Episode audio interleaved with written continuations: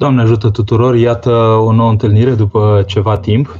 Uh, ne bucurăm desigur și de vacanțe, ne bucurăm desigur și de întâlniri.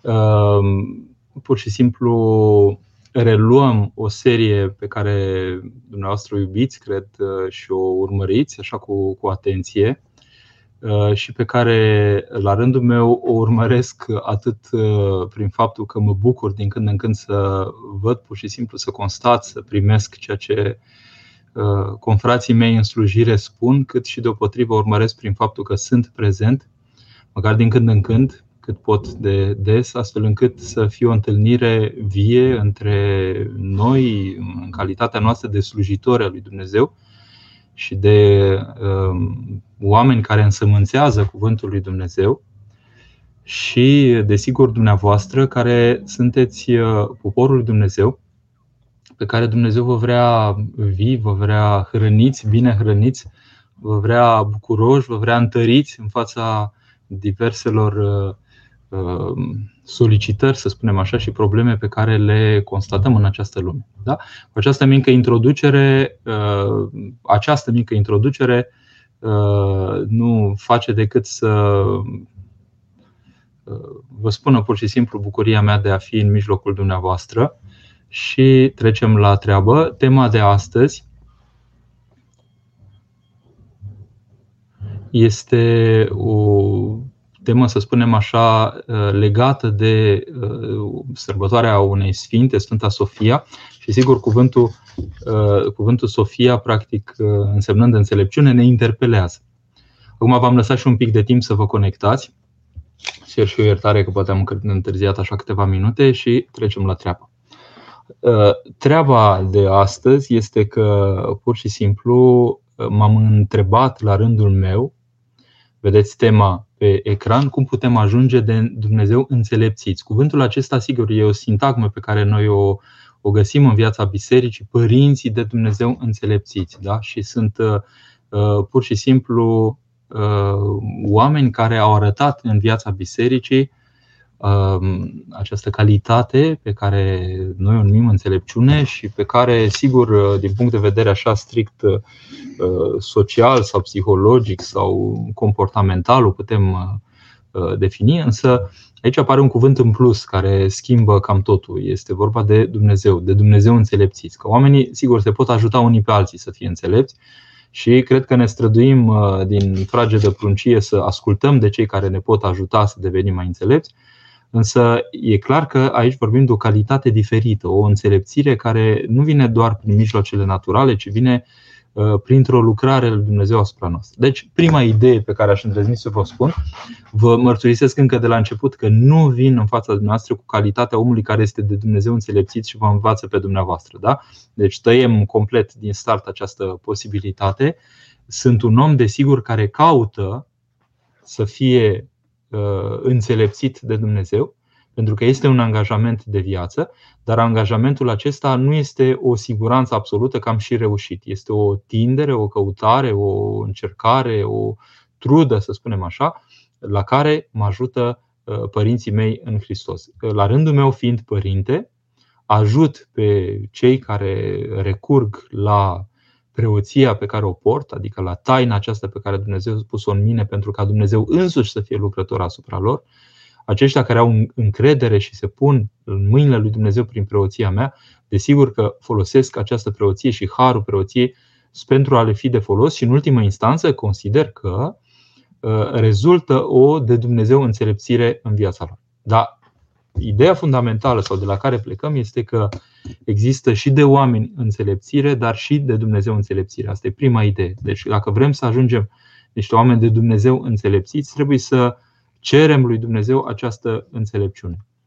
Uh, cuvântul Sofia e important în tradiția bisericii. Vedeți, uh, biserica cea mai mare care există în lume la ora actuală ortodoxă, Sfânta Sofia, Agia Sofia, Sfânta Înțelepciune, Vedeți, ne spune, asupra, ne spune ceva, ne grește asupra faptului că în biserică nu suntem o adunătură de oameni uh, uh, proști, să spunem așa, ci suntem o adunare nobilă de oameni care caută, după cuvintele lui Hristos, înțelepciunea.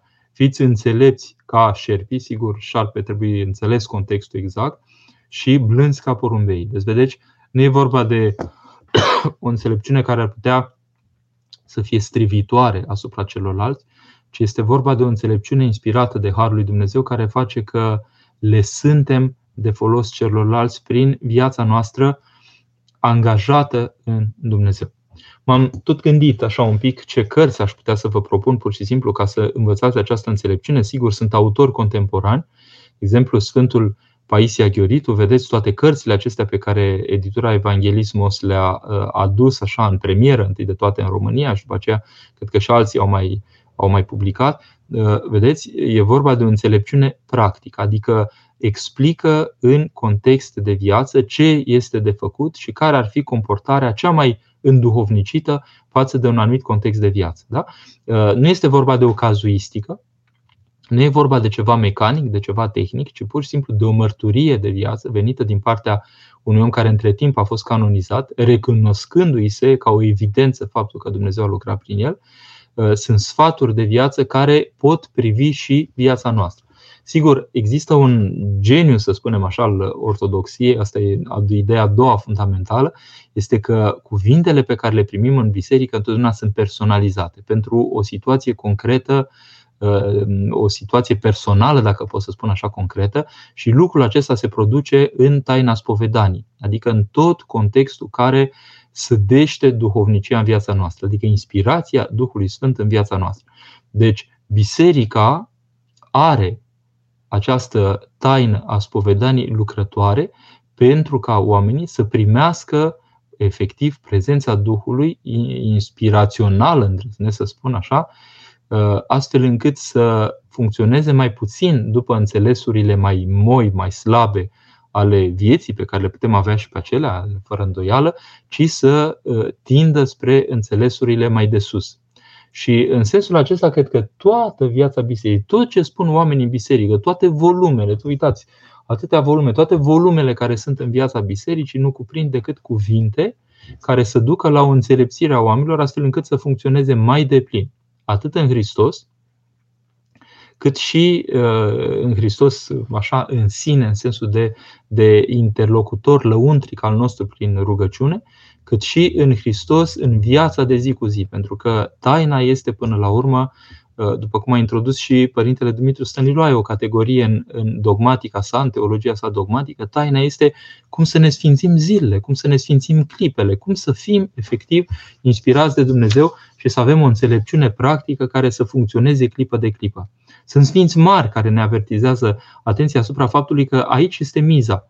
Uh, Sfântul Luca al Crimei, care spune Sfântul nu este unul care a avut niște răbufniri așa din când în când, niște spike-uri, cam spuneați, da? niște uh, picuri din acestea de, de vârfuri, să spunem așa, de, de, de trăire mai deosebită, ci omul care în existența de zi cu zi și de clipă cu clipă reușește să fie un om uh, inspirat. Uh, Sfântul Sofronie Zaharov, care transformă acel cuvânt de la vecernie, învrednicește-ne, Doamne, în seara aceasta fără de păcat să ne păzim noi, transformă într-un fel de light motiv al vieții, al vieții noastre. Învrednicește-ne, Doamne, în clipa aceasta, învrednicește-ne, Doamne, în ziua aceasta, în seara aceasta, în viața aceasta, adică e singura viață, sigur, în, în tot ceea ce suntem noi, învrednicește-ne fără de păcat a ne păzi noi. Deci, vedeți, ă, înțelepciune în Domnul, câlcuiesc acești părinți, este a ne păstra fără de păcat. Înțelepciune este în clipa când suntem cu o înțelegere mai înaltă decât posibilitățile noastre strict somatice și aceea devine o înțelepciune care nu mai e de la oameni, da? sau care este și de la oameni, dar nu numai de la oameni. Și atunci ajungem încetul cu încetul să concepem cumva în lăuntrul nostru ceea ce ar putea fi Uh, de Dumnezeu înțelepțiți. De Dumnezeu înțelepțiți înseamnă că las loc uh, în viața mea lui Dumnezeu pentru ca ceea ce ar vrea El ca eu să fiu să înceapă să existe, să înceapă să existe efectiv. Sigur, asta cuprinde toată viața creștină. Mântuitorul uh, prin acea invitație a oamenilor, a viitorilor ucenici să, să-l urmeze și sigur a ucenicilor către alți viitori ucenici, vino și vezi, da?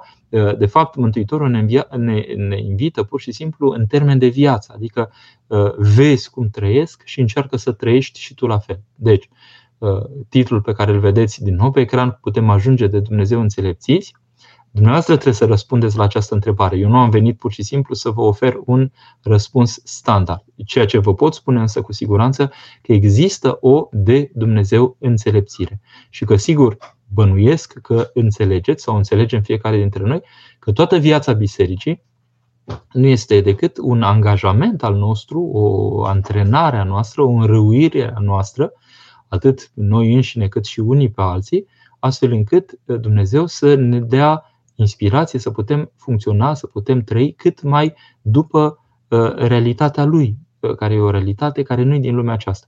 Uh, de altfel, și Tatăl nostru despre asta ne vorbește. Precum în cer, așa și pe pământ. Cerul semnifică efectiv locul unde totul se petrece după înțelepciunea lui Dumnezeu și când, cât, în cât mai mare deplinătate.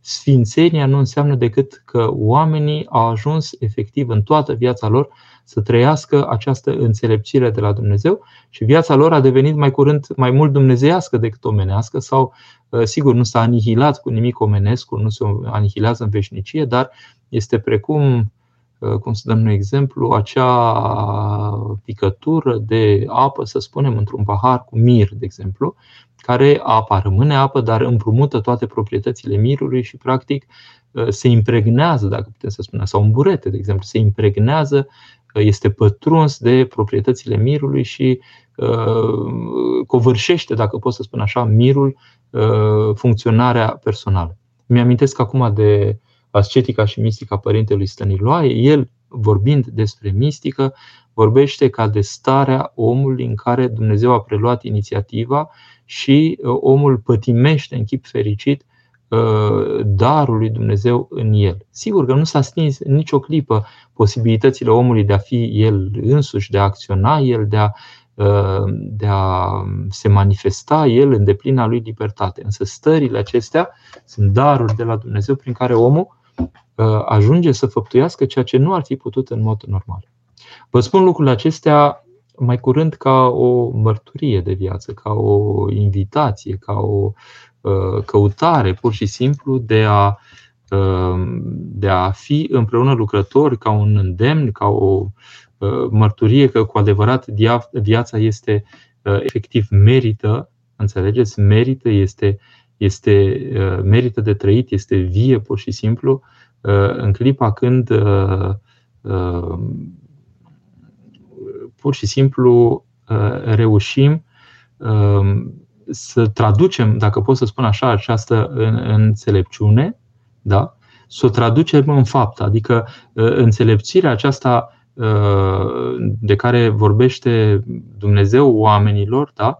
Ă, este o înțelepțire concretă, faptică. Adică în viața bisericii nu prea există theology fiction, nu prea există proiectări așa imaginative, Uh, știm din practica rugăciunii că rugăciunea nu ne îngăduie pur și simplu să, să, să căutăm um, uh, așa un fel de asta pe, pe gânduri, pe idei nemaipomenit de frumoase, așa, uh, care să cumva, ce să spun, să ne dea un, așa, un, un chef de,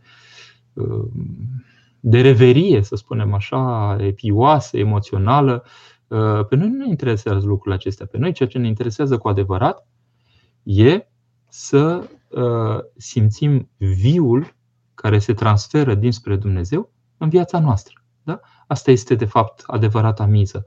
Dumnezeu este sursa vieții, este viul prin excelență și ne interesează ca acest viu să pătrundă în viața noastră.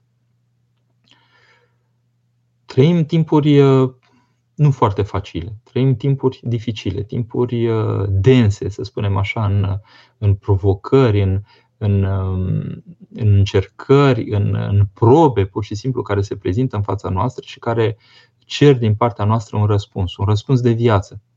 Și sigur că noi învățăm unii de la alții, așa cum suntem obișnuiți de o viață întreagă, să ne uităm unii la alții și să încercăm să înțelegem ce se petrece cu noi, și să luăm acele decizii care ne duc către autentic, către viață, către mai deplin. E, biserica se ocupă cu înțelepțirea noastră. Adică biserica nu este o realitate așa ruptă de realitatea lumii, Biserica este în lume, nefiind lumea. Biserica este cu un duh care este diferit de Duhul lumii, dar care pătrunde în Duhul lumii pentru a transforma acest Duh al lumii. Mântuitorul i-a avertizat că voi nu sunteți din lumea aceasta. Dacă lumea uh, ar vedea la voi cele ale ei, v-ar iubi, dar nu e cazul.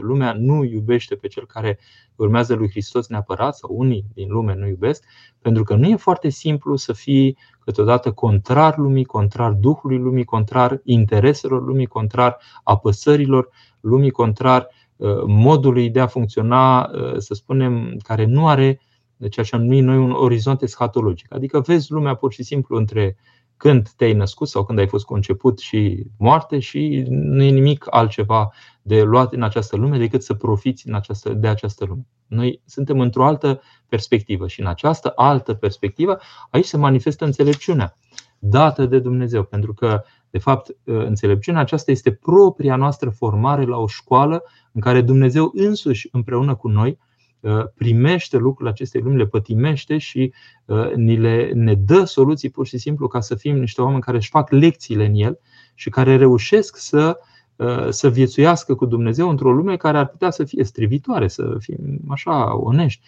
ar putea să fie uh, alienantă pur și simplu pentru noi. Uh, de aceea e o chestiune de onestitate. Până la urmă, asta e a treia idee pe care vă spun, o chestiune de maximă onestitate ca să ajungi încetul cu încetul de Dumnezeu înțelepțit. De onestitate cu tine însuți.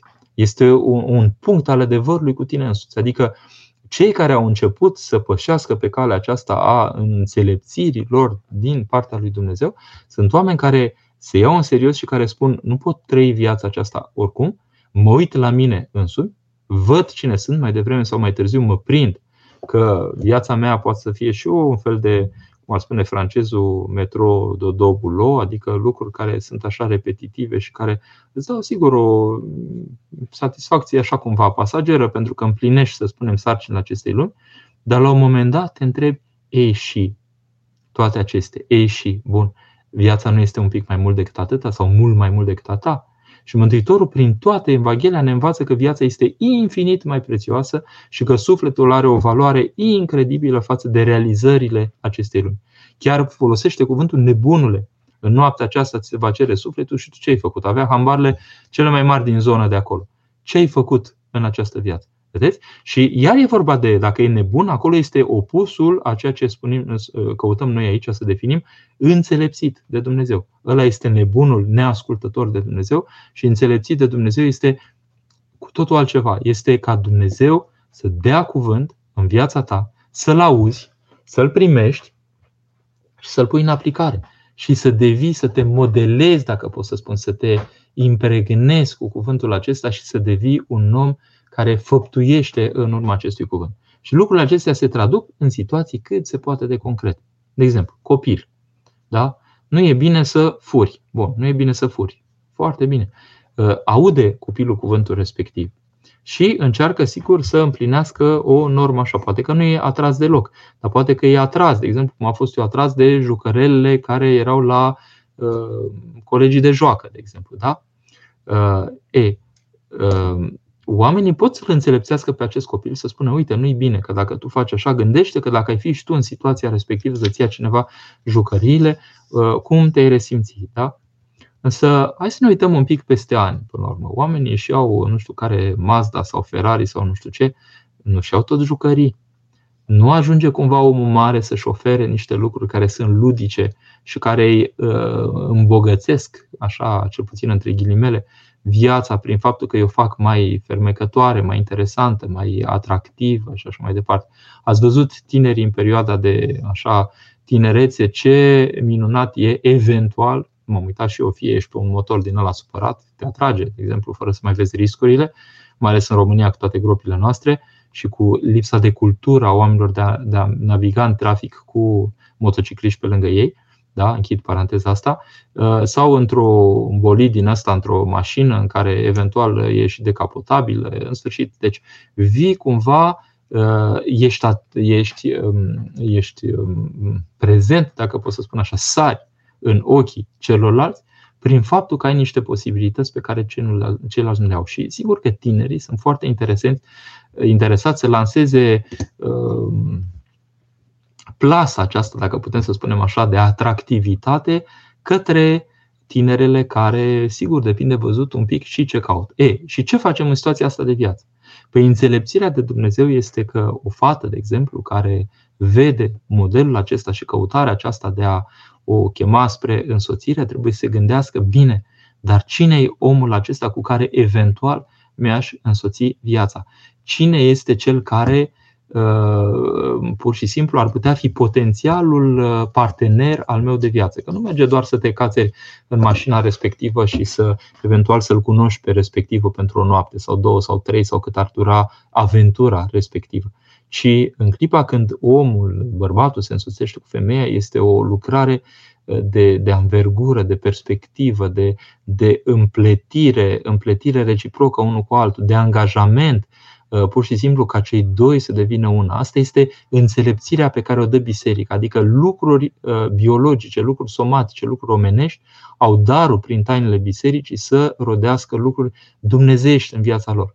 Aș îndrăzni să spun chiar vinul ăla Uh, vinul acela, apa care o transformă Mântuitorul în vin. Mă gândiți că transformă uh, practic uh, unirea între bărbat și femeie și taina asta mare este, iar eu vă spun în Hristos și în biserică, da? Sunt Apostol Pavel, transformă ceva care ar putea să rămână strict la nivel animat, animalic, de iș și ișa, cum se spune în geneză, adică de mascul și femelă. Așa se spune acolo, mascul și femelă.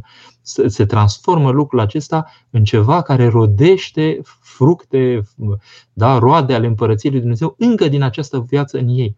Deci, înțelepțirea de Dumnezeu este să te pui în posibilitatea ca Dumnezeu să-ți dea mult mai mult decât ceea ce ai fi primit dacă erai numai de oameni înțelepțiți sau, sigur, poți să fii și în, uh, neînțelepțit complet, pur și simplu să zidești în viața ta lucruri uh, absolut perisabile, care azi sunt și mâine nu mai sunt.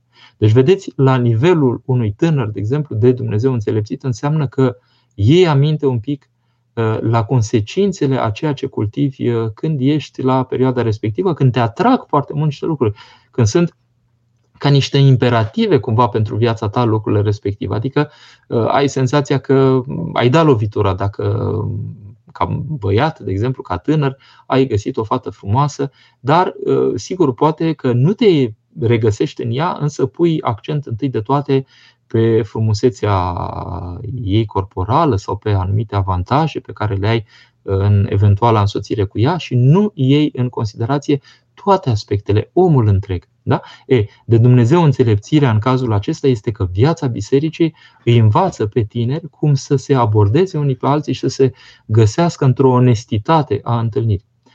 Copiii Copiii pur și simplu au chef să facă cele pe care uh, sunt foarte interesați să le facă. Și uh, când un copil, de exemplu, este pus în contact cu viața bisericii și un omuleț care se împărtășește de mic, și copiii se împărtășesc de mici, pot să se împărtășească de mici până la 6-7 anișori, pot chiar dacă mănâncă să se împărtășească. Copiii aceștia crescuți cu Dumnezeu din frage de pruncie au o simțire a lui Hristos pe care uh, noi, adulții, am putea fi invidioși pe ei pur și simplu cu au, pentru că uh, sunt niște omuleți care, prin curăția vieților încă dintr-un început, au putut să-L primească pe Hristos în chipuri pe care noi, care am prins uh, zona comunistă, nu am putut nici măcar imagina. Dar asta nu înseamnă că după aceea păcatul nu vrea să muște din ei.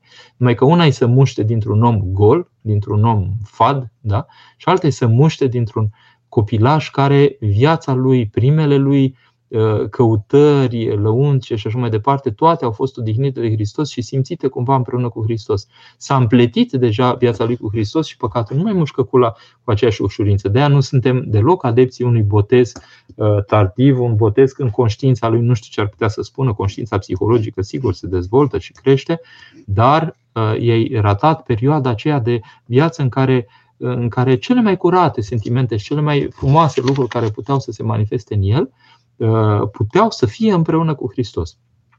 După aceea, înțelepțirea bunicilor. Eu am primit la spovedanie cu tremurător uh, cuvânt pe care mi l-a spus că a fost primit, de exemplu, o tânără care, în sfârșit, a avut o sarcină, cum spun unii, nedorit. Da?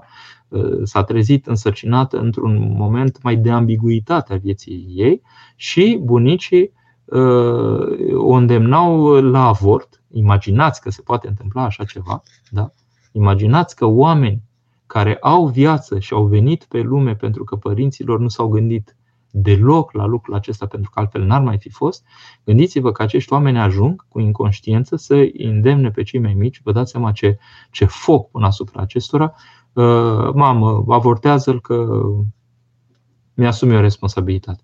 Cu siguranță nu are ce responsabilitate să-și asume în fața lui Dumnezeu, că nu poate să răspundă pentru un suflet, uh, nu știm ce devenea omul respectiv, poate că era un om plăcut lui Dumnezeu, cine știe cât bine ar fi făcut în lume și tu pur și simplu stingi acea viață și schimbi soarta Universului întreg, pentru că, sigur, cursul lumii nu mai este la fel. Deci, în astfel de situație, nu numai că ești uh, așa inconștient, pur și simplu, în, în gestiunea propriilor tale înțelegeri și că vârsta ar fi trebuit să te ajute să fii, să fie o vârstă sofiologică prin excelență, adică o vârstă a înțelepciunii, dar te trezești că uh, pur și simplu ratezi practic și o înțelepciune omenească, pentru că nimeni nu poate să decide pentru viața cuiva că aceea nu trebuie să existe. Da? Am dat niște exemple foarte, foarte așa concrete, să spunem așa, uh, pentru că uh, mă gândesc că Uh, practic uh, toată înțelepciunea pe care o trăim în viața bisericii da, este o uh, înțelepciune pur și simplu care vine din, din, din concret. Da? Deci,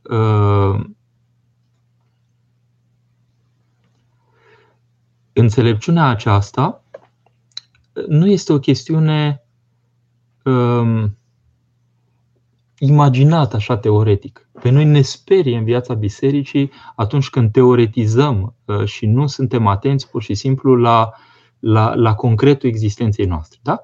Uh, bine, acum, uh, pentru că mă apropii de zona de întrebări, cred că aș încheia practic cuvântul meu spunându-vă că m-aș bucura pentru mine, pentru noi toți, pur și simplu m-aș bucura Uh, să reușesc pur și simplu, măcar din când în când, să fiu de Dumnezeu înțelepțit. Uh, vedem uh, pur și simplu, sunt acatiste, de exemplu, care vorbesc de părinții de Dumnezeu înțelepțiți, referindu-se la figurile cele mai duhovnicești dintre noi. Da? Sigur că e o, e o probă, e o, e o provocare, este un challenge, să spunem așa, un defi în franceză. Este, este o, o chemare din aceasta cutezătoare, să spunem, ca viețile noastre să, uh, să, să ajungă la măsuri înalte. Dar până să ajungi la măsura înaltă, uh, ăsta ar fi ultimul meu cuvânt, a patra idee, uh, și ultima este să vrem să începem cu noi să facem ceva. Pentru că uitați-vă în viața bisericii. Oamenii care au primit cuvântul Evangheliei și nu l-au filtrat cu minte atât de tare și nu l-au contorsionat în toate echipurile astfel încât până la urmă să nu se mai apuce de nimic, da? oamenii care au luat de bune cuvântul lui Hristos și au spus dacă Hristos ne cere lucrul acesta, înseamnă că e posibil, mergem cu el, da? oamenii aceștia s-au schimbat. Un convertit ortodox american, la un moment dat, a fost întrebat de curând ă, ce ai spune tu despre ortodoxie celorlalți și de ce ai ales-o? Și el spune because it works, pentru că funcționează, pentru că merge. Adică pentru că s-au arătat posibilitățile reale asupra ființei lui. El s-a schimbat. Și vedem deseori în viața monahală, mai ales oamenii aceștia care uh, iau așa în sus pe munte, pur și simplu, adică iau pieptiși așa cu, cu căutând desăvârșirea încă în această viață, cu traiul acesta cel mai neatent, să spunem, la lucrurile perisabile și la trecătoare, anticipând cumva împărăția lui Dumnezeu în această viață, vedeți, Uh, oamenii aceștia pur și simplu sunt ilustrarea cea mai clară, nu numai că înțelepțirea de Dumnezeu există, dar că este cât se poate de practic. Adică, pentru mine, îndrăznesc să vă spun, trebuie să vrem întâi de toate să ne angajăm pe drumul acesta. Concret, lucrul acesta se întâmplă printr-o relație cu un părinte duhovnicesc, cu un duhovnic, de fapt, da? Uh, și faptic încetul cu încetul se transformă, se, se, se modelează, dacă pot să spun, realitatea mea lăuntrică, astfel încât la un moment dat ceilalți și ceilalți și noi constatăm că Dumnezeu ne înțelepțește și ne dă posibilități de a, de a înțelege pur și simplu realitatea și de a, de a face, opera alegeri de viață care care sunt vii și care, cum să spun, își arată toată consistența lor.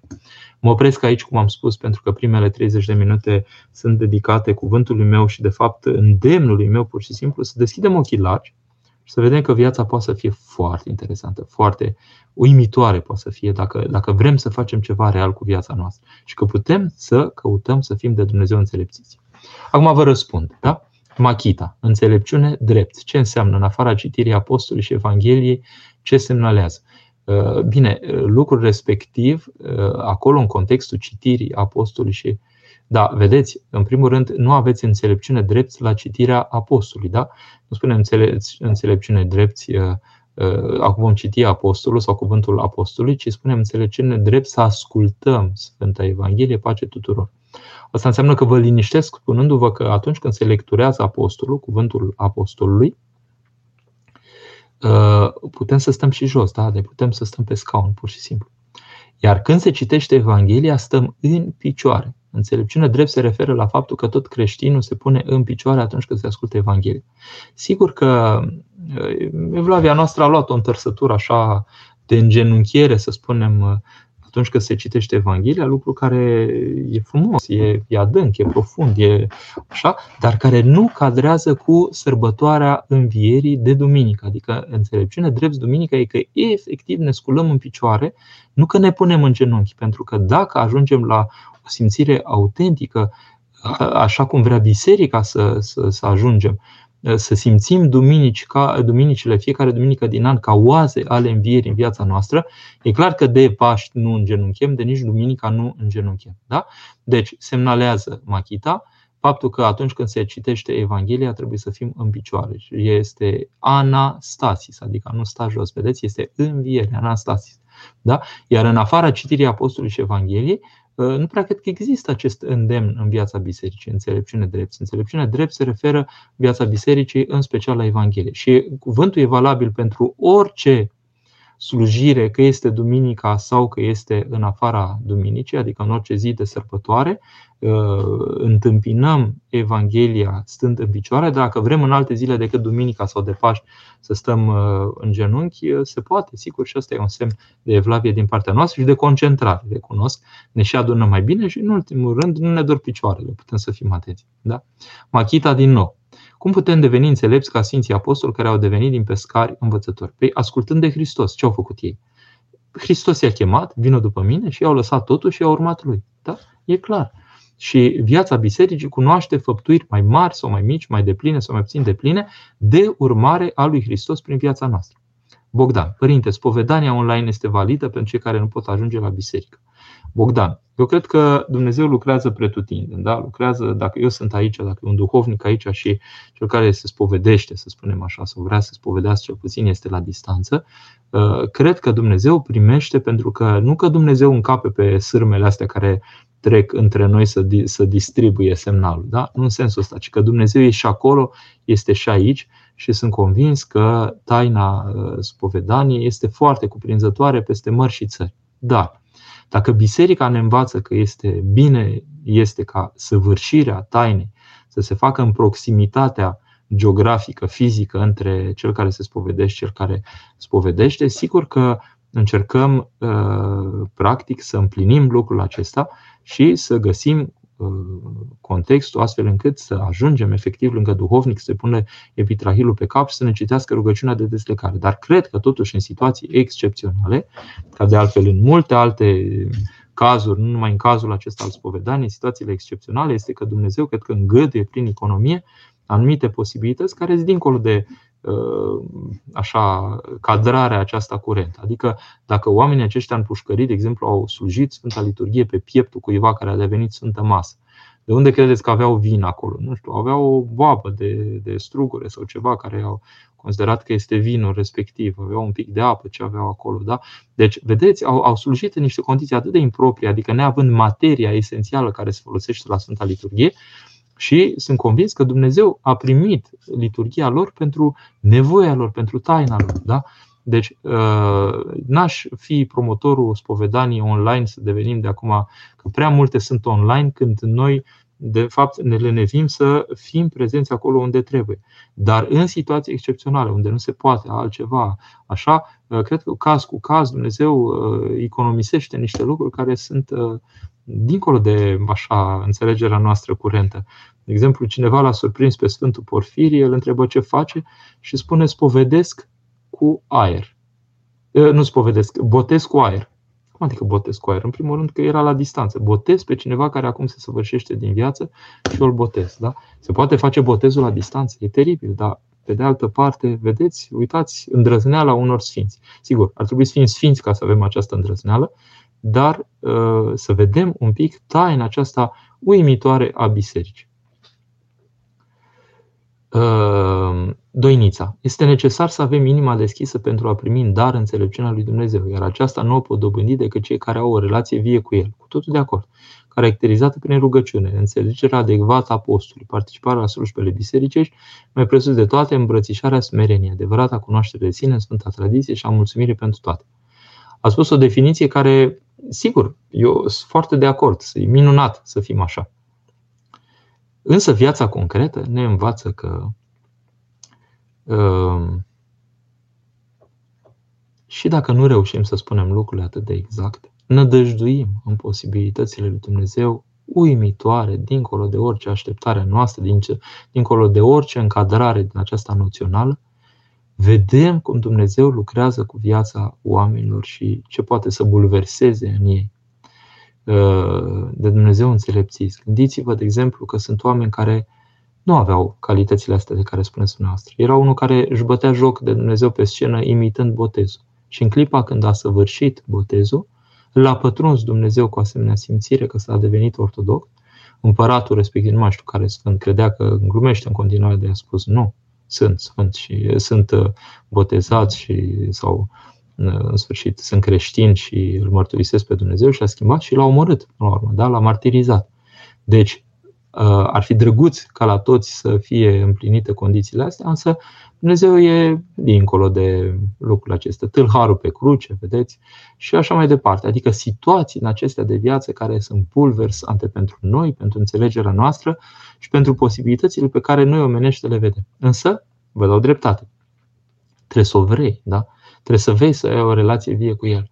Noi toți, până la urmă, avem o relație vie cu El, decât atunci când, uh, în sfârșit, ne batem joc cumva de, de, de onestitatea noastră și de uh, interesul nostru real, pentru că noi simțim, un copil mai ales, începe să simtă pe Dumnezeu, simte pur și simplu, e o, e o aderare din aceasta dincolo de explicația rațională și la noi toți și la cei mari. Și relația asta e vie în clipa când îmi pun întrebări pe bune și încerc să răspund la ele și încerc să-i ascult pe oamenii care pot cu adevărat să dea ceva viu, care simt pur și simplu. Eu, și eu am ajuns pur și simplu să, să, să, să mă bucur, să simt aerul tare, să spunem așa, din, din uh, mărturiile unora, mărturii de viață în Hristos. Adică să nu mă mai mulțumească construcții, așa care simt că sunt mai mult roada minții, să vreau pur și simplu să fie duh de viață acolo. Și noi toți simțim lucrul acesta, caracterizată prin rugăciune. Da, asta e calea. Dacă nu ești un om rugător, uh, nu ești un om cu Dumnezeu, până la urmă, pentru că rugăciunea este calea prin care efectiv uh, cultivăm așa relația cu Dumnezeu. Participarea la slujbe este rugăciunea, practic. Uh, participarea asta la slujbe, de exemplu, la noi în Paris, ne e cel mai ușoară, bun, câteodată poate ne e greu așa să ne ostenim un pic, dar ne este cea mai ușoară așa că ne este la îndemână, de exemplu. Da? Înțelegerea adecvată a postului mila lui Dumnezeu. Da, noi, de exemplu, cine are? Avem o înțelegere adecvată a postului. Pe cât timp ne trebuie în viața noastră, ne dăm seama că postul nu e o chestiune individuală. Că postul privește o lucrare comună a trupului Hristos care e biserica. Că atunci când nu postesc, mă pun în afara fluxului de viață pe care, pe care biserica întreagă îl primește la Dumnezeu. Posti, nepostirea în perioada de post, de exemplu, care e pentru toată lumea, mă, mă atomizează, să spunem așa, față de trupul lui Hristos, mă scoate din sinergia cu Dumnezeu și mă pune pe lângă. Da? Și așa mai departe. Da? Machita, din nou, a treia întrebare. Uh, bravo, sunteți activă. Ce putem spune despre înțelegerea matematică, științifică, filozofică? Este și ea, și ea un fel de înțelepciune? Euclid și Platon au fost înțelepți sau doar raționali? Frumoasă întrebare. Eu cred că exercițiul strict științific nu este un exercițiu de înțelepciune. Da? Nu e nimic înțelept să rezolvă o problemă la matematică. Da? Filozofia e un pic diferită. Filozofia e al, filozofia al registru. Adică peste registru strict al științei există un registru explicativ mai larg, mai cuprinzător, cu altfel de noțiuni, care este registrul filozofic. Sigur, registrul ăsta poate să fie și teologic, nu numai filozofic. Da? Euclid și Platon însă la vremea respectivă au căutat și înțelepciune. Platon mai ales, vă dați seama, Euclid, uh, sigur, rațional, era rațional prin excelență și Platon, bineînțeles, uh, dar vreau să spun că mai ales Platon, poate și Euclid, sigur, a dezvoltat partea strict științifică de raționament matematic printr-o prelungire de ordin filozofic. Da? Platon încearcă să aibă o, o știință asupra vieții, o înțelegere asupra vieții, care este practic uh, filozofia lui. Da? Deci, uh, teologia cu atât mai mult este o știință de a naviga prin viață, a savoir vivre, am putea spune. Da? Deci, uh, îndrăznesc cel puțin așa în accepțiunea așa proprie, să consider că înțelegerea strict matematică nu este știință, nu este uh, înțelepciune. De altfel, științele la ora actuală, mai ales științele începând din modernitate, nu au pretenția unei axiologii intrinseci uh, gestului respectiv, actului științific. Da? Adică, însă, științele caută o validare din punct de vedere etic sau moral în afara exercițiului concret al științei respective în sine. Și din cauza asta a apărut și bioetica, de exemplu, ca o etică a gestului medical, de exemplu, sau pot să fie în diverse domenii. Există, deci, o moralitate, până la urmă, a actului științific, care actul științific în sine nu o are intrinsecă. Unii au vrut, sigur, să dezvolte și un fel de moralitate din strict anul științific, actul științific. Vedem că uh, sunt uh, erori atât de mari în istorie, vedem la Nuremberg și la vedem codul de la Nuremberg care corectează tocmai ceea ce Auschwitz a făcut și Uh, toată, toată nebunia aceasta care în numele unei științe a, a dărâmat pe oameni. Deci, uh, oamenii pot să facă știință și cu fără scrupule, pur și simplu să-și folosească în mod rece uh, raționalitatea, inteligența lor, astfel încât să distrugă pe ceilalți. Da? Deci eu zic că este un alt registru. Nicolae, de ce a murit Hristos? Moartea fiind plata păcatului. Putem spune că a murit abia după ce a luat asupra sa toate păcatele noastre, că și pe el, care n-a cunoscut păcatul, l-a făcut păcat ca să, nu mai am aici mai mult, uh, așa, bun, de ce a murit Hristos? Întâi de toate să ne întrebăm de ce a venit Hristos în această lume. Sau de ce a venit Hristos în sensul că oare a venit Hristos numai pentru că păcatul intrase în lume? Părinții revoluționează gândirea noastră așa imediată și spun că Hristos, taina cea din veacă ascunsă și de îngeri neștiută, adică de nimeni neștiută decât din sânul Sfintei Trei, taina era ca crearea omului să fie atât de adâncă și de performantă în termen de, de, de funcționalitate și de, de, de frumusețe a acestei viețuiri, încât Dumnezeu însuși să vrea să devină om la un moment dat în istorie. Că ar fi intervenit păcatul sau nu. Da? Deci Hristos, adică de fapt Fiul lui Dumnezeu ar fi devenit Hristos cândva în lume, chiar dacă lumea nu era, uh, nu era alterată sau natura omenească sau lumea, pur și simplu, de păcat. De ce a murit Hristos? Pentru că Hristos este, vin în această lume asumând condiția noastră de oameni. Și condiția noastră de oameni era o condiție Uh, care introdusese păcatul și deci moartea. Și atunci, practic, asupra lui Hristos se exercită ceea ce noi, oamenii, am reușit să facem cu firea noastră, numai că nu-l putea ține moartea, pentru că el este sursa vieții. Și atunci nu poate să rămână în moarte. Da? Uh, Nica. Cred că ajung la această înțelepciune cei ce sunt cumpăniți în toate, măsurați în tot ce fac. Să rămână părinte.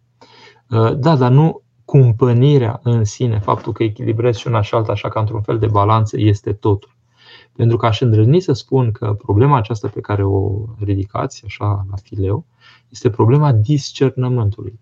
Am învățat și eu de la starețul Efrem de la Mănăstirea Vatoped, uh, de care ne bucurăm nespus că este sănătos, uh, am învățat că discernământul este o harismă duhovnicească. Este o potrivire omenească așa prin calcul, așa uh, cu mintea, uite, încerc să le potrivesc să nu fie prea mult nici din aia, nici prin aia și practic este uh, rezultatul unui exercițiu cu mintea. Nu. Este o harismă, deci discernământul duce la uh, manifestarea înțelepciunii în mine. Da? Dar este o harismă duhovnicească, un ajutor al lui Dumnezeu. Radu. După părerea mea, cel de Dumnezeu înțelepțit e un om duhovnicesc. Exact. Deci nu poate să fie un om neduhovnicesc și înțelepțit de Dumnezeu. Cu frica aceasta de Dumnezeu, da, cu adevărat, dar frica aceasta este și frica de a nu face păcatul, nu este frică că mă pedepsește Dumnezeu, frica de a nu face păcatul, frică că Mântuitorul ne spune niște cuvinte foarte uimitoare, foarte tainice, că spune să dăm cui datorăm frica, da? Și ne spune, învățați să vă fie frică de cel care poate să vă ducă Uh, sufletul în, în iad. Vedeți? Deci ne, ne, ne îngăduie o anumită frică. Dar e o, oare e frică? Adică rămâne frică până la capăt? Da, trebuie să ne fie frică pentru că asta ne pune uh, în Franța este, se numește gard fu, da? adică, adică să-l țină pe ăsta care o ia razna. Da? La fereastră sunt așa, nu sunt chiar balcoane peste tot, sunt un fel de uh, bare așa care, care te opresc pur și simplu să nu cazi cumva dincolo. Da? Uh, și în balustradă, să spunem așa cumva. Uh, mai mici, așa foarte cochete. Uh, vedeți, este un gard fu, adică, uh, da, trebuie să-ți dai seama că dacă te duci în partea aia, pe te, te pierzi, pur și simplu, e o frică. Dar frica asta nu rămâne temere. Frica aceasta, de fapt, se transformă și prin dragostea pe care o, Dumnezeu, o pune Dumnezeu în om, este ceva atât de viu încât nici n-ai vrea, nici nu te-ar interesa, nici n-ar fi interesant pentru tine să, să pur și simplu să te pustiești, să te aneantizezi, așa, să-ți pierzi identitatea ta de persoană și toată bogăția pe care o pune Dumnezeu în tine, numai ca să câștigi nimic, pentru că diavolul, să știți că nu dă nimic în schimb. Îți ia și nu dă nimic în schimb. Deci împlinește poruncile Dumnezeu și Hristos descoperă în ele. Și cum se descoperă? În sensul că devine tot mai prezent în viața ta.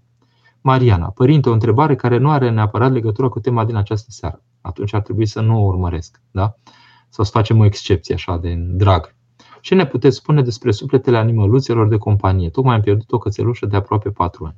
Vă dau și un răspuns a Sfântului Paisie. Nu l-am, nu știu, nu l-am găsit așa ca sursă directă, dar vă dau un răspuns care mi s-a părut extraordinar. Spunea, purtați-vă frumos cu animăluțele voastre, pentru că aici este raiul lor.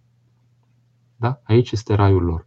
Adică uh, numai omul are o continuitate în veșnicie, da? prin suflarea de viață a lui Dumnezeu. Restul sunt uh, perisabili. Și în același timp, foarte interesant, ni se vorbește măcar ca așa ca apariție în viața unora și altora, de Dumnezeu binecuvântați, așa, faptul că ajung într-un loc de rai, uh, cu verdeață, unde sunt pomi, unde nu știu dacă sunt animale, nu prea mai mi-amintesc exact, dar posibil să fie. Da? Deci Dumnezeu poate să ia aceste realități de aici și cumva să le ofere uh, și dincolo, în această bucurie și mângâiere a sufletului omenesc, da? Dar în niciun caz nu, este, nu apare teologic vorbind această idee cum că există un fel de continuitate a celor aici și dincolo. Aceasta o caracterizează doar pe oameni. Deci, uh, cățelușa dumneavoastră e acolo unde Dumnezeu i-a rânduit să fie prin condiția ei, uh, a naturii ei, dar uh, pur și simplu, Mariana, puneți-vă în mâinile lui Dumnezeu și mulțumiți lui Dumnezeu pentru ceea ce v-a putut oferi ca dar uh, din partea acestui animăluț. Și mulțumim și lui Dumnezeu că ați putut la rândul noastră să vă oferiți ca dar acestui animăluț. Adrian, ce înseamnă să ai o relație vie cu Dumnezeu? Cum se caracterizează o relație vie? Bună întrebare, Adrian. Păi uh, gândiți-vă că um, um, Moise în vechime, da, când a pus întrebarea lui Dumnezeu ce să spun oamenilor, cine ești tu, spune, spune-le că eu sunt cel ce este sau cel ce sunt, adică existența fără oprire, fără terminare. Știm că este vorba de o sfântă treime, Tatăl, Fiul și Sfântul Duh. Asta ne asigură că iubirea nu a fost inventată numai când a realizat o creatură pe lângă El, Dumnezeu, ca să-și reverse pleaplinul lui de iubire și că iubirea aceasta se trăia în sânul Sfintei Trăimi din totdeauna, de când există Dumnezeu Tatăl, Fiul, Sfântul Duh, trăiesc această iubire unul pentru altul. Da? Viul relațional al nostru cu Dumnezeu este a se pogorâ în viața noastră ceea ce îi este propriul lui Dumnezeu, adică iubirea dumnezească să se pogoare în viața noastră și să învățăm și noi să iubim cum iubește Dumnezeu. Sigur că lucrul ăsta, dacă ne imaginăm pe Dumnezeu așa Tatăl, Fiul, Sfântul Duh, e cam greu pentru mintea noastră să imaginăm, dar Mântuitorul ce ne spune? Poruncă nouă dau vouă să vă iubiți cum v-am iubit eu pe voi. Da? Și uh, cum ne-a iubit El pe noi? Ne-a iubit pe noi pur și simplu părintește, frățește, ca un slujitor al nostru, ca un casnic al nostru, ca un martir, pentru că l-am martirizat cu mizeriile și cu răutățile noastre. Deci lucrurile acestea se pot trăi în viața bisericii și Mântuitorul însuși ne îndeamnă către ele. Dana, părinte, se spune că părul grizonat este considerat un semn de înțelepciune și maturitate. Cred că se spune zâmbind cumva. Există o atenționare de unde s-a născut această credință? Ține de tradiția populară? E, e un semn așa de mângâiere între oameni, uh, pentru că există un cuvânt pe acolo, uh, dacă nu în pateric, în filocalie cu siguranță, o atenționare, sau în orice caz din cuvintele părinților, o atenționare să ai părinte, dar părinte care este înțelept nu cu faptul că anii se arată ca trecere asupra chipului lui, ci să aibă înțelepciunea cea adevărată, care este o înțelepciune de Dumnezeu făptuită în persoana lui. Da? Deci se face această distinție că nu e de ajuns să îmbătrânești ca să fii înțelepțit. Este o evidență pentru noi și la nivel logic, nu numai teologic, dar lucrul acesta se și probează pur și simplu practic. Și mai este un cuvânt acolo, un paterii, care l-au, l-au numit bătrân pe cutare, care era suficient de tânăr, și s-a explicat, da, îl numesc bătrân pentru că este bătrân prin înțelepciunea pe care o are dincolo de, de, de tinerețea lui. Claudiu, ce părere aveți despre ideea de a ne lua libertatea absolută față de toate sfaturile și părerile și chiar față de duhovnic? Dar avem această libertate absolută, Claudiu. Avem toată libertatea, deci dacă vrem să nu ascultăm o iotă din ce spune duhovnicul, suntem liberi să nu ascultăm. Sigur, cu consecințele de rigoare. Adică nici el nu trebuie să-și piardă vremea cu cineva care e neascultător. De ce? Pentru că timpul ăla e prețios. Te poți duce pur și simplu să, să, să lucrezi, să fii lucrător cu cineva care vrea ceva de la tine. Înțelegeți? Deci și duhovnicul are libertate să nu-și piardă vremea cu oamenii respectivi. Dacă oamenii respectivi sunt închiși. Da? Deci, da, avem această libertate prin faptul că îmi caut duhovnicul și că îmi pun ascultare de el, este pentru că vreau eu cu libertatea mea să o fac. Pe aici este toată, toată taina și toată, toată valoarea locului respectiv. Dar în rest avem libertate să facem cum vrem noi. Absolută, absolută. Nicoleta. Cum putem fi răbdători cu cei din jur și cum să reacționăm la jignile colegilor de la școală? Îmi cer scuze dacă întrebarea pe lângă temă. Era o glumă când eram mic, care pahar nu poate fi umplut cu apă Uh, și răspunsul era paradoxal, sigur nu cel spart neapărat, ci cel care deja este plin, plin cu altceva sau plin cu apă. Da? Uh, pentru că nu mai ai unde să pui mai mult. Da? Uh, aș spune că dacă noi, dacă se petrece starea aceasta că este o plinătate a ceea ce pune Dumnezeu în noi, ajungem încetul cu încetul să nu mai putem primi ceea ce ar vrea ceilalți să strecoare în viețile noastre. La modul concret, de exemplu, un coleg mă jignește. Dacă starea mea e atât de bună, dacă eu fluier de bucurie în sufletul meu pentru darurile pe care le-a pus Dumnezeu, nu pot pur și simplu să-mi schimb starea spletească și nu pot primi jignirea celuilalt. Deci, în sensul ăsta, cred că ar trebui să ajungem. Nu că să mă prefac că nu ajung, dar că nu aud, dar eu să, să mă preocupe chestia respectivă. Nu ar trebui să mă preocupe deloc. Anca. Părinte, cum să văd voia lui Dumnezeu în viața de zi cu zi? Ascultarea de duhovnic. Bă, foarte precis să spun. Ascultarea de duhovnic. Mă zbat de multe ori în a lua decizii chiar și mărunte. Ascultarea de duhovnic. Bine, sigur că duhovnicul nu va decide în toate amănunturile vieții, amănuntele vieții mele. Dar prin faptul că ascult, începând cu cele mai mari, îmi creează o disponibilitate lăuntrică ă, inspirațională, adică Dumnezeu binevoiește în mine cu harul lui și atunci îmi ușurează luarea de decizii și pentru lucruri mai mici. Nicoleta, sărmâna părinte, ce părere aveți despre postul cu apă? Nu l-am făcut, personal. Nu știu dacă sunt în stare să-l fac, da? Mă obișnuit cu un trai mai bun, cred. Bănuiesc, nu știu, dar uh, Vedeți, noi în postul mare, de exemplu, sunt situații în care se poate posti, uh, adică ajuna, a nu mânca și a nu bea câteva zile. Da? Uh, deci e mai ușor să fie cu apă, însă e mai lung să fie cu apă. Da? Uh, cu siguranță este la cât suntem de giftuiți la ora actuală cu tot felul de produse care nu sunt cele mai sănătoase, cred că ne poate ajuta. Acum, așa, dacă discutați cu un medic ca cineva care ar putea să vă monitorizeze un pic medical, vă va spune că în clipa când omul începe să nu mai mănânce mai multă vreme, Uh, sunt oameni care fac lisme efectiv, adică trebuie cumva evacuat intestinul, pentru că n-ai făcut nimic dacă intestinul rămâne plin și nu mai, nu mai poți să ieși afară, da? Și uh, se produce, practic, e o, e o sursă de infecție teribilă în tine și după aceea uh, neevacuarea respectivă, practic, Uh, se duce în organism, adică penetrează risc de infecție și tot felul de lucruri în organism. Deci apa aceasta cumva îți favorizează practic eliminarea rezidurilor care deja erau în tine. Da? Deci în sensul acesta uh, sigur este binevenit pentru că e o ameliorare, sau să spunem un fel de, uh, fiind mai lung deopotrivă, o ameliorare a ajunării așa complete. Da? Uh, însă e bine totuși să ne monitorizeze un medic, uh, mai ales un medic care s-a interesat un pic asupra problemei. Sunt clinici în lume care fac lucrul acesta, dar printr-o monitorizare medicală. Da? Pentru că atunci cumva suntem mai la dăpost. Oana, uh, cum să ne ferim să nu ajungem să credem că suntem de Dumnezeu înțelepțiți, dar să fim întunecați de falsă smerenie?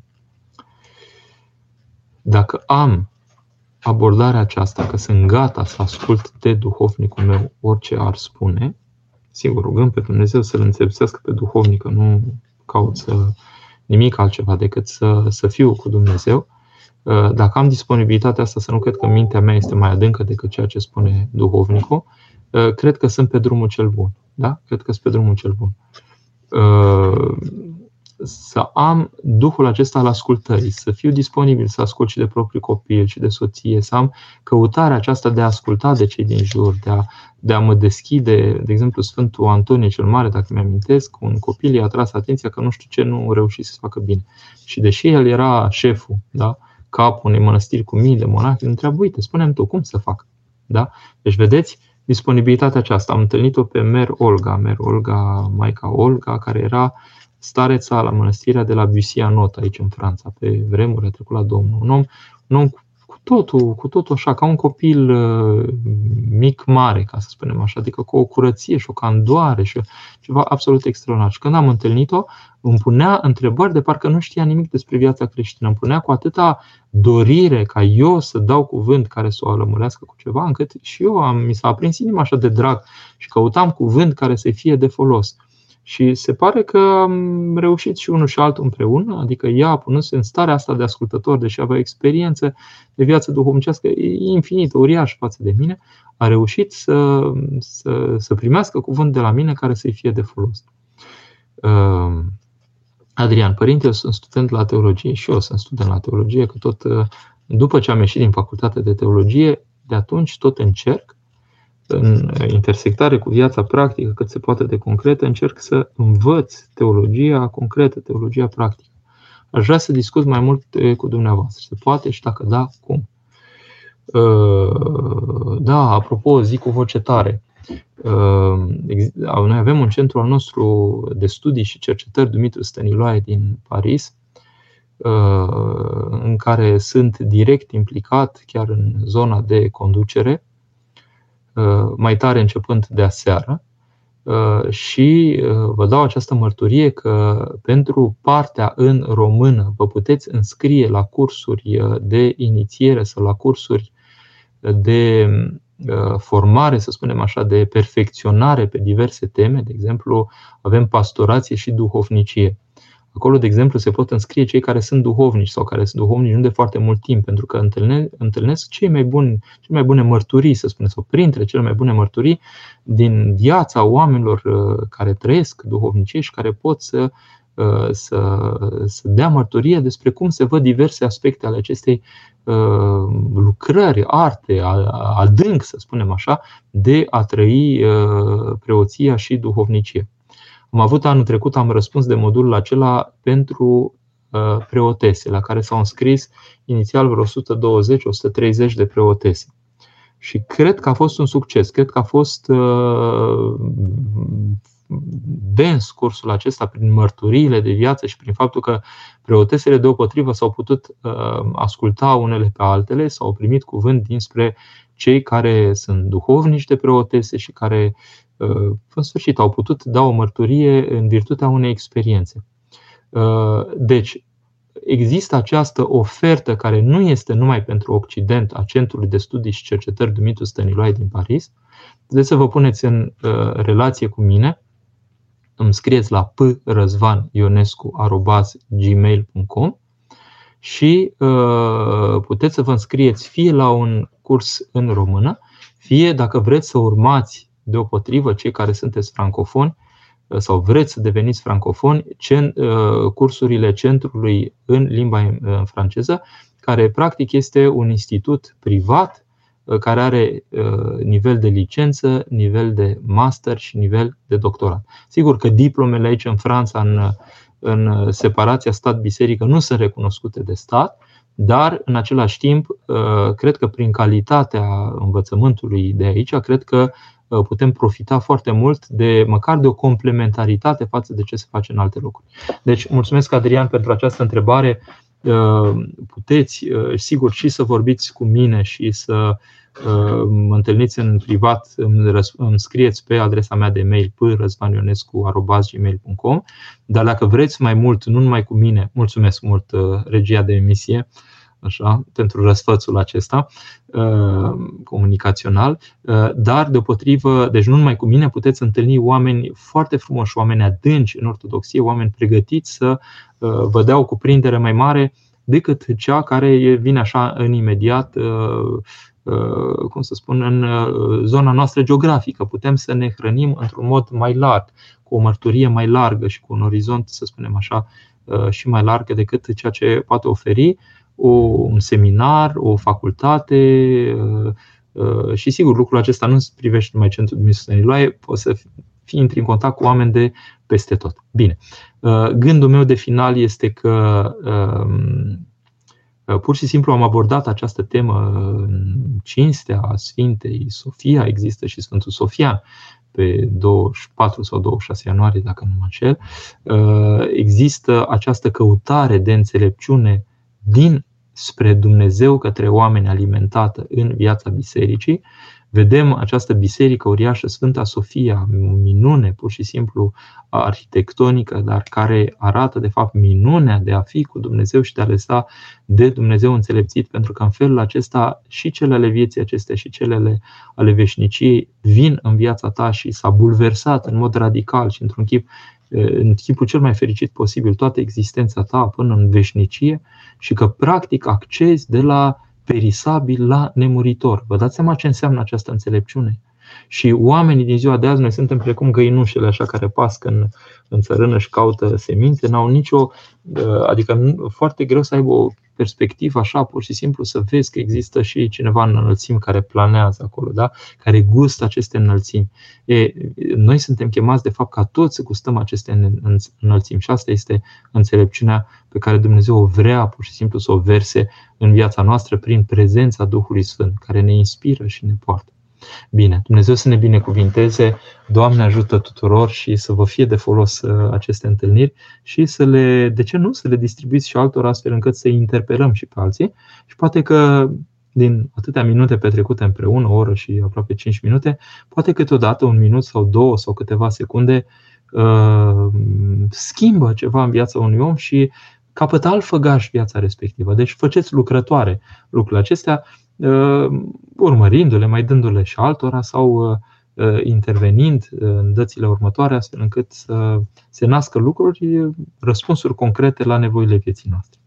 Inspirat de Dumnezeu, de singur, asta ne dorim. Doamne ajută tuturor!